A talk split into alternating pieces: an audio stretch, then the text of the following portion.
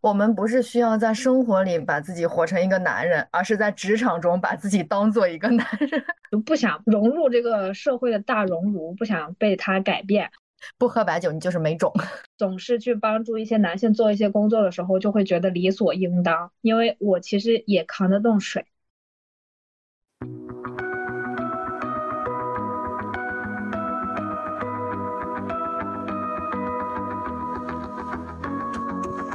Hello，大家好，第一期声波花园终于和大家见面了，我是定淑珍，我是十一，欢迎大家。在声波花园，你可以听到最真实的体制内打工人故事。我们聊生活，聊职场，聊感情，聊家人。希望我们的陪伴可以给你的生活带去一丝温暖，一点快乐。是的，那今天这期呢，我们就先来聊一聊职场中的人情世故。生而为人，我们无法脱离社会独立存在。说到底，大家都还是群居动物。不一定让自己成为一个社交达人，但可以让自己更好的融入社会，找到知世故而不世俗的平衡点。曾经我也是对人情世故不屑一顾的一个戾气很重的人，但随着不断的成长，我慢慢发现人情世故不仅仅是社交技巧，更是一种生活智慧，需要调整自己的说话方式和行为态度。那我先和大家来分享一段我还处于。易燃易爆炸时段的一个故事，在工作单位，我每天中午都会和同事一起去饭堂打饭。有一段时间，一位我不太熟悉的另一个部门领导，我就叫他老狐狸吧，他总是来我们办公室吃饭，并且要我帮忙去饭堂打饭回办公室。吃什么呢？每次也都是说让我随便买。这种行为持续了好一段时间。虽然说也不是什么大事儿吧，但我心里总还是觉得很不爽。直到有一次我打饭回来，那老狐狸嘴里嘟囔着：“哎呀，最近没什么肉吃啊，天天吃减肥餐。”我当时心里白了他一眼，但我没说话。然后在他快吃完和吃完饭之后，又说了两次类似那种饭不好吃啊、没有东西吃啊这之类的话。就好像显得我给他打的饭贼不好一样，然后我就忍不了了，再一再二没有再三再四吧，我直接怼了他一句，我说不好吃，要不下次自己下去打饭呗。说完之后，整个办公室安静了几秒，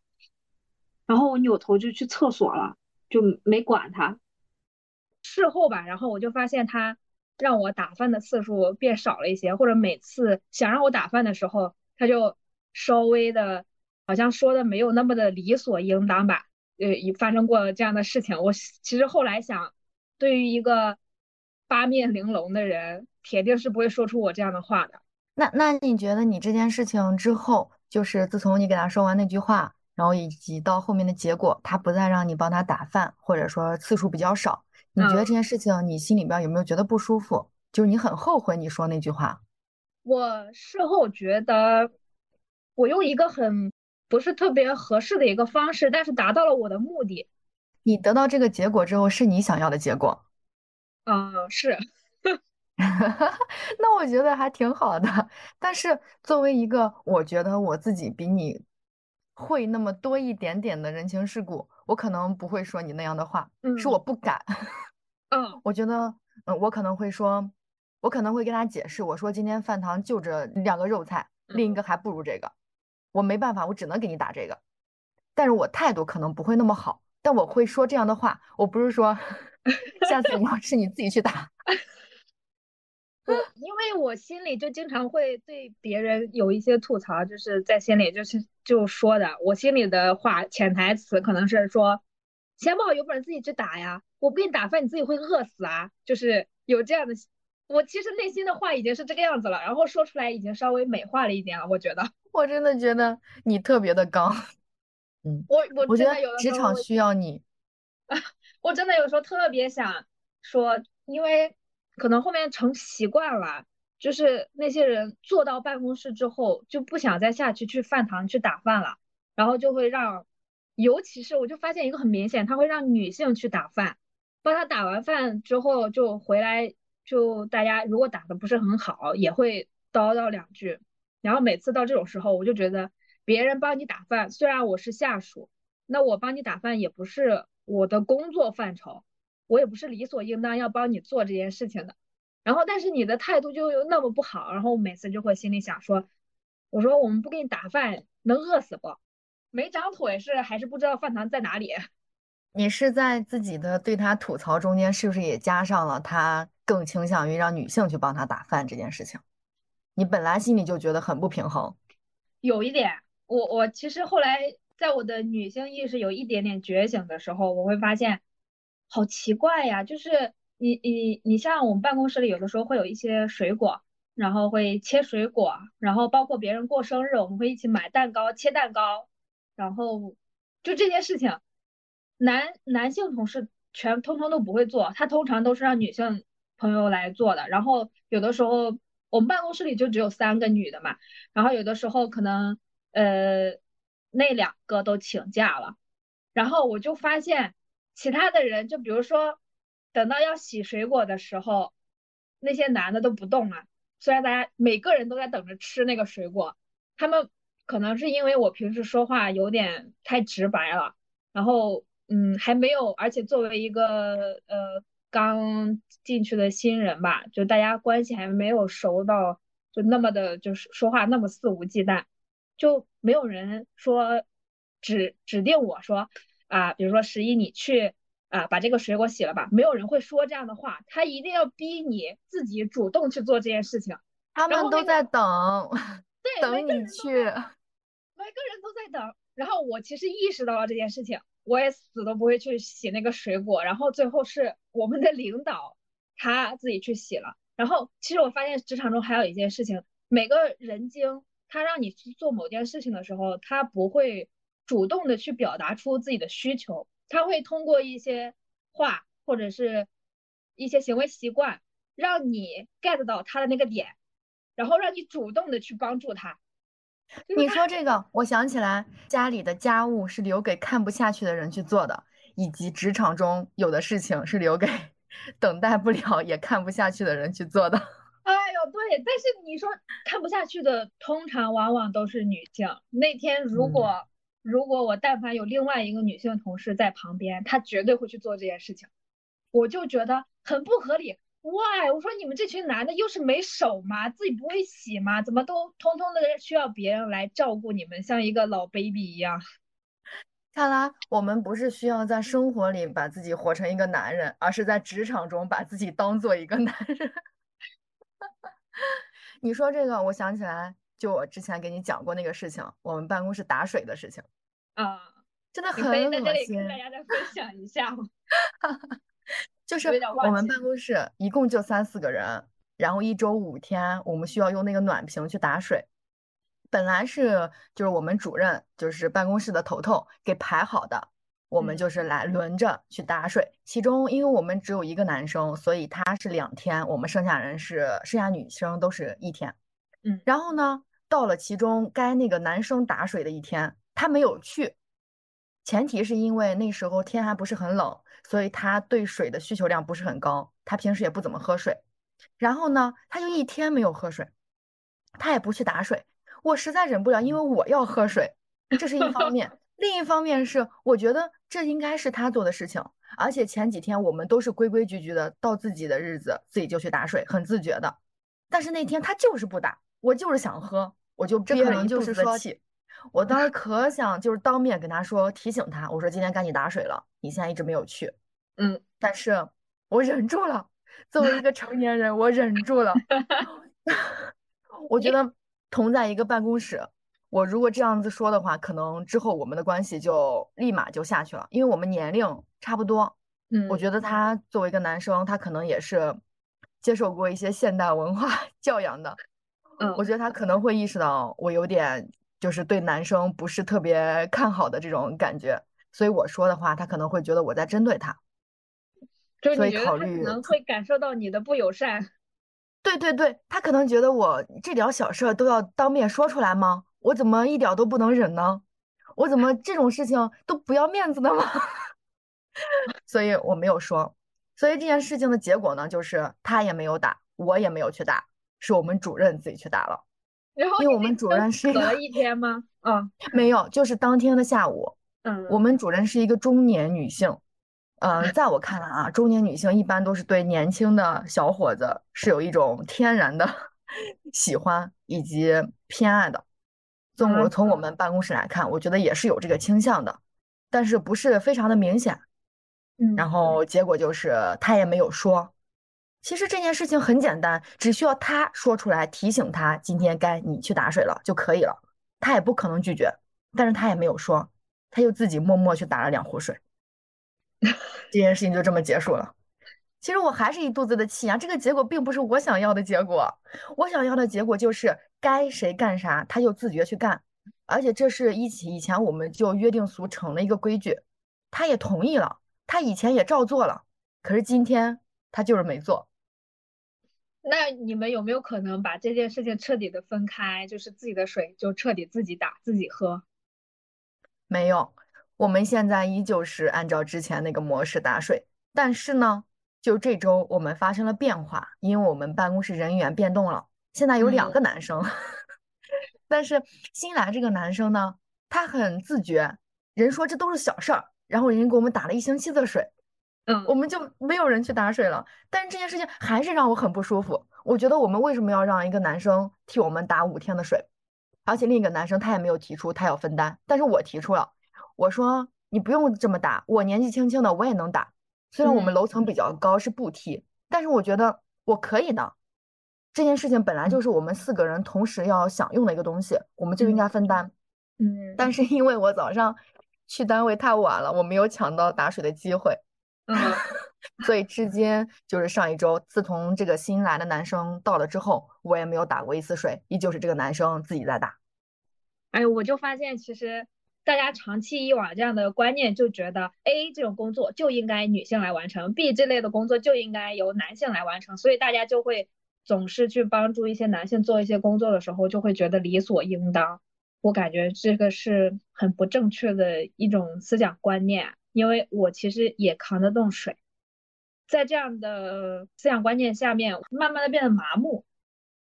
嗯但是我觉得对于这种就是你刚刚说的，男生应该干这种事情，女生应该干那种事情来说，我们女嗯。生已经开始有同理心，已经觉得嗯。这件事情不应该是这样的。嗯我嗯。们同时享有权利，我们也可以同时分担一些事情。嗯但是嗯。男生他不这么觉得，啊，所以这个天平就会越来越倾斜，越来越倾斜，越来越倾斜，倾斜到最后就是我们女性受不了，我们去做了更多的事情，承担了更多的社会责任，嗯，是对。实在是看不下去有些事情。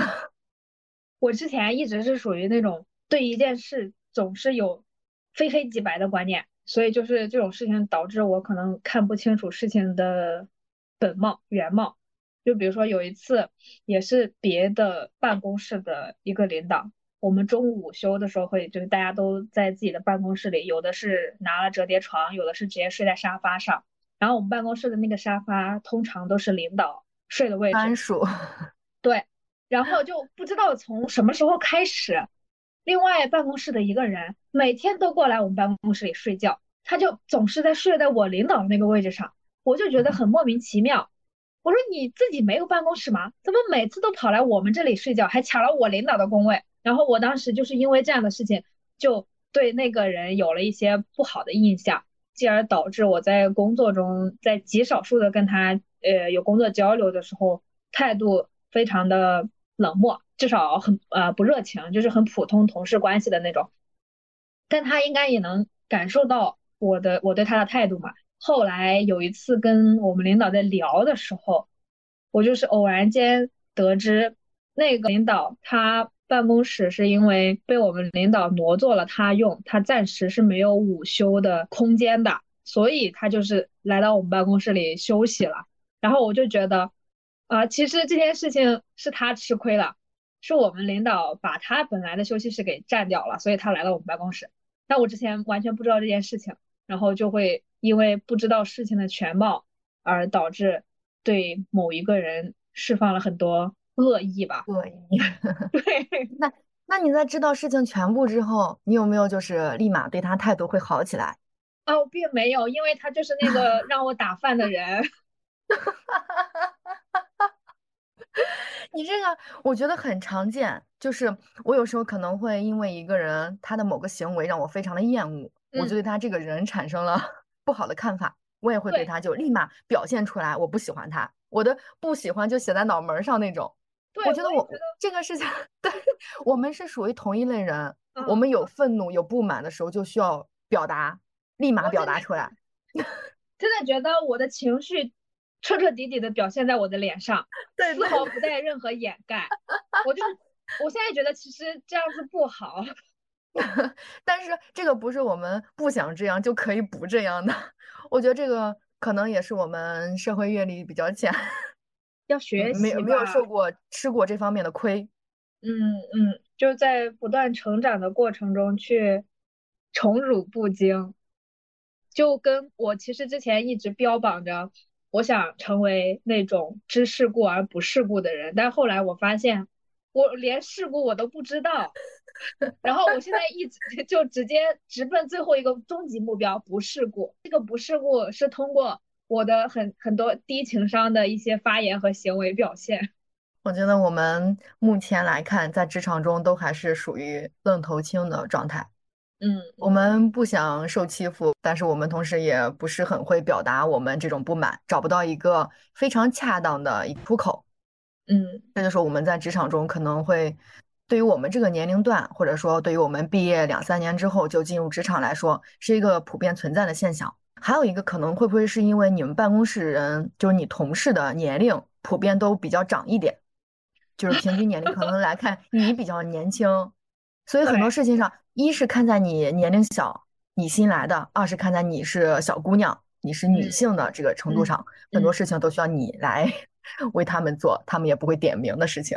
但在帮他们做事的时候，我其实我现在在我心里是一个比较自洽的状态。就第一，他们年纪也比较大，就有的同事他可能跟我父母年龄是一样的，然后我会就是想到，如果我父母在工作中遇到这样的困难，我会不会帮他？那我肯定是会的呀。就是呃，一个是对于长辈的尊重嘛，另外一个是因为其实，在他们年轻的时候。就比如说，有的时候他们的电脑操作不是很熟悉啊什么的，我就觉得也是合理的。他们这些事情我来帮帮他做，还挺好。就是这个我在帮他们做事的时候，我不会有一些负面的情绪。嗯，你说这，我想到就是，其实我在工作中可能会自觉的想多承担一些事情，这种时嗯候，我觉得我内心是舒畅的，我愿意去这样做。嗯，你有没有这这种时候？有的，我觉得很奇妙，就是可能别人逼我做的时候，说或者说很生硬的把这件事情分给我，或者就是在工作分配上给我的时候，我就非常不乐意、不情愿。我说啊凭什么我要多做？但是同时另一方面呢，我又愿意自己去多承担一些，这是不是 个人英雄主义啊？是不是哦，有点类似这种？我在工作中也非常明显，就是其实，呃，在我跟我我父母之间沟通交流，这种这种情绪也很，就是很常见。我觉得可能是因为有某一些叛逆的心理，就本来这件事情我是愿意做的，但你如果来要求我去做的话，我就突然又觉得啊，那我不要做，就 其实，嗯，有时候我，多承担也嗯挺好的。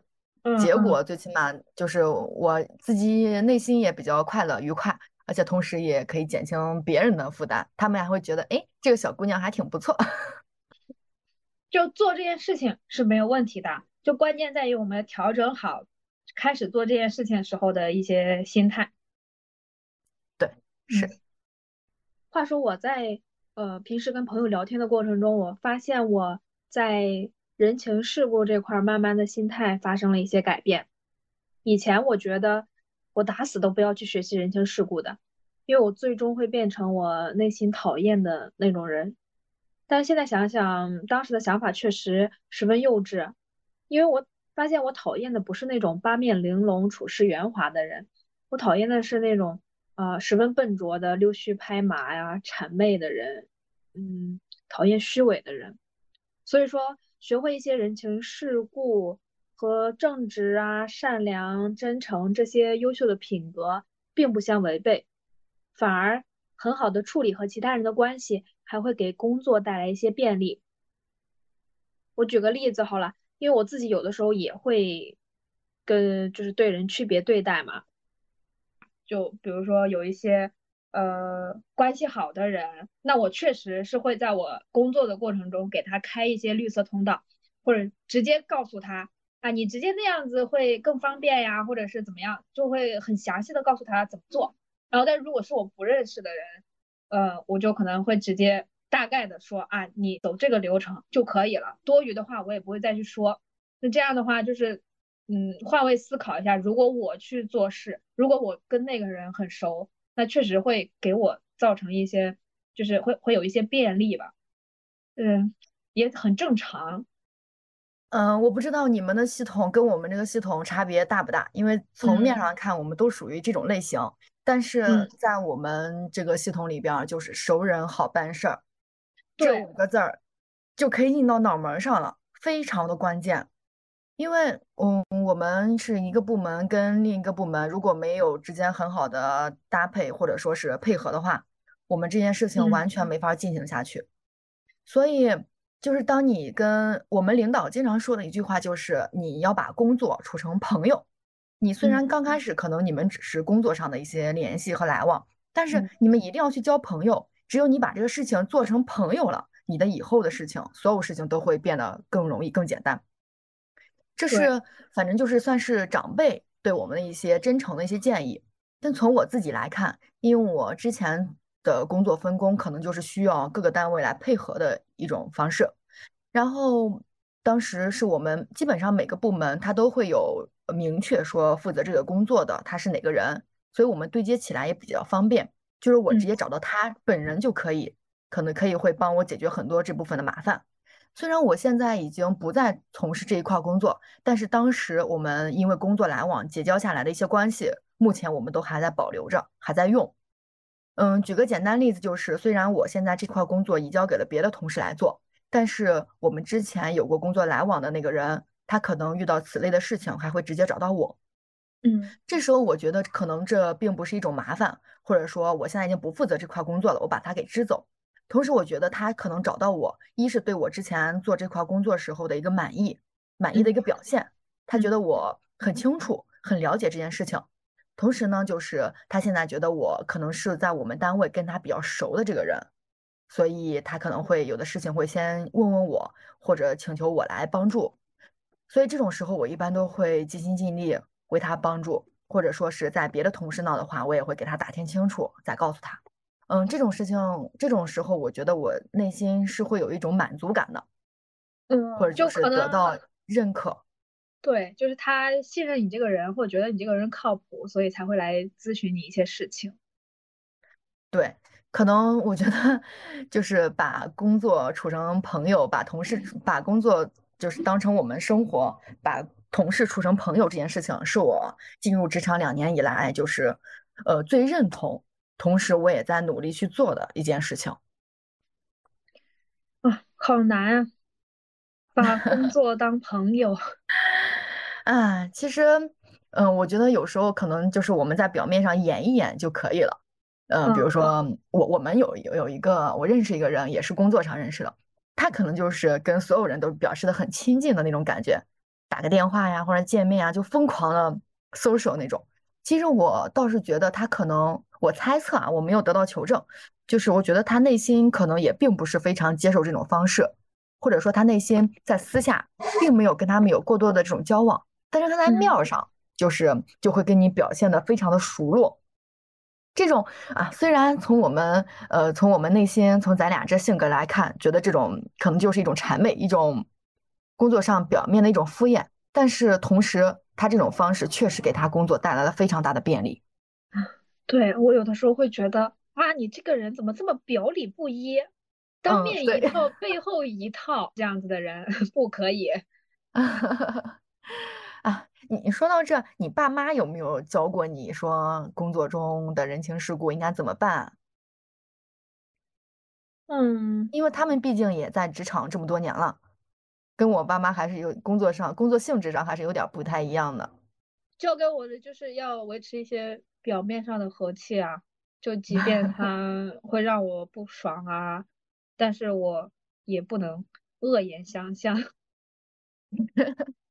这点区别就出来了。我觉得你爸妈属于在职场上有经历、有经验的，会说出这样的话。但是我爸妈，我尤其是我爸，我妈一般不怎么跟我说这种事情。但是我爸他会告诉我嗯啊，你就要跟领导要怎么样呀？领导告诉你这样，你就最好就是这样子呀，不会害你的呀，什么什么。呃，比如说我刚来一年左右的时候，就带我上酒桌去跟别人吃饭。嗯那时候我就，嗯，虽然我当场表现的，我觉得我已经表现得非常得体，嗯就是也也喝了酒，嗯然后回去我跟我爸妈说这件事情的时候，我爸就说啊，你就是要学会喝酒呀，你不喝酒你在职场怎么活呀？尤其是你们这种单位，你就是要喝酒呀，你你领导让你喝你就喝呀，你一定要学会喝酒，不喝酒你这工作没法开展，喝酒才会让你很多事情变得更顺利。我当时就是一个白眼，我就想直接把他电话挂了。我觉得他就是没有一点职场经验，他就是没有这种 酒桌文化，那你要学透。中老年男性最懂得酒桌文化，这个压根儿就不是一种文化，就被他们说成了文化。我另外一个朋友，他也是在体制内工作了，他他呃父母也是，但是他父母在对于他出去喝酒这件事情上，对他的教育就是，呃，你能不喝就不喝，不到非呃逼不得已的时候，就是一滴酒都不要沾，因为他知道你开了这个口子之后，你每一次的酒桌和饭局都会带你去，而且你每次去就必喝。他就说，如果实在是推脱不掉的话，也尽量不要去喝白酒。就是对于女性来说，偶尔喝点红酒还是可以的。这个简直是无法选择。现在目前来看，中老年男性的酒桌上喝的都是白酒，不喝白酒你就是没种。我现在还挺夸张的，就是我的酒量我呃不是很好，就可能就直接会想睡，喝完就想睡觉的那种。然后有一次在饭局上吃饭，那个领导就给每一个人都倒了酒，唯独到我这里，我把酒杯盖起来了，就是死都不要给我喝，我我不喝酒。就是当时表现的应该也还挺愣的啊，就是会让大家有点下不来台的那种。对你这个太太硬了，你稍微婉转一点。我要学习，我要成长，在职场中学会一些软处理一些事情。就我我的有一个长辈同事也跟我说一句话，就是我有的时候，嗯，会会不自觉的会对一些人，然后呃，事后来那个同事就跟我说，他说不要这样，说不定以后你还呃要有求于他，让他帮你。然后我当时心里的内心 OS 就是说，我求谁我也不去求他的，我让他求他办事，我这事不办了，行不行？就是 当时会有这样的 内心活动，但我现在觉得以后的事儿谁说的准呢？还是给自己留点后路吧。对对对对对，我觉得啊，反正怎么说呢，人情世故以及人际交往是一门非常 深奥的学问，我们都还是初学者。嗯，就还是慢慢学习，慢慢成长吧。就是在工作中去做一些合适的事情啊，不要去管它对与错。然后，因为这个社会的运行规则就是这样子。嗯嗯，反正就是做一些能让我们自己觉得我们应该做的事情，觉得嗯心里比较舒服的。至于这些人情世故什么的，我觉得能学一点儿学一点儿。可能在我们不知不觉，等到两年后，我们来看，就是我们已经在职场摸摸爬滚打四年之后，我们已经融入了这些规则，就会觉得这可能就是我们生活的一部分了。嗯，当再有新人来说的时候，我们可能也不觉得这是可以教给他的一些经验，就是说这些事情确实得靠你一步一步走过来，你自己去摸索才能得嗯到的一些结论，适不适合你，只有自己 说了才算。对的。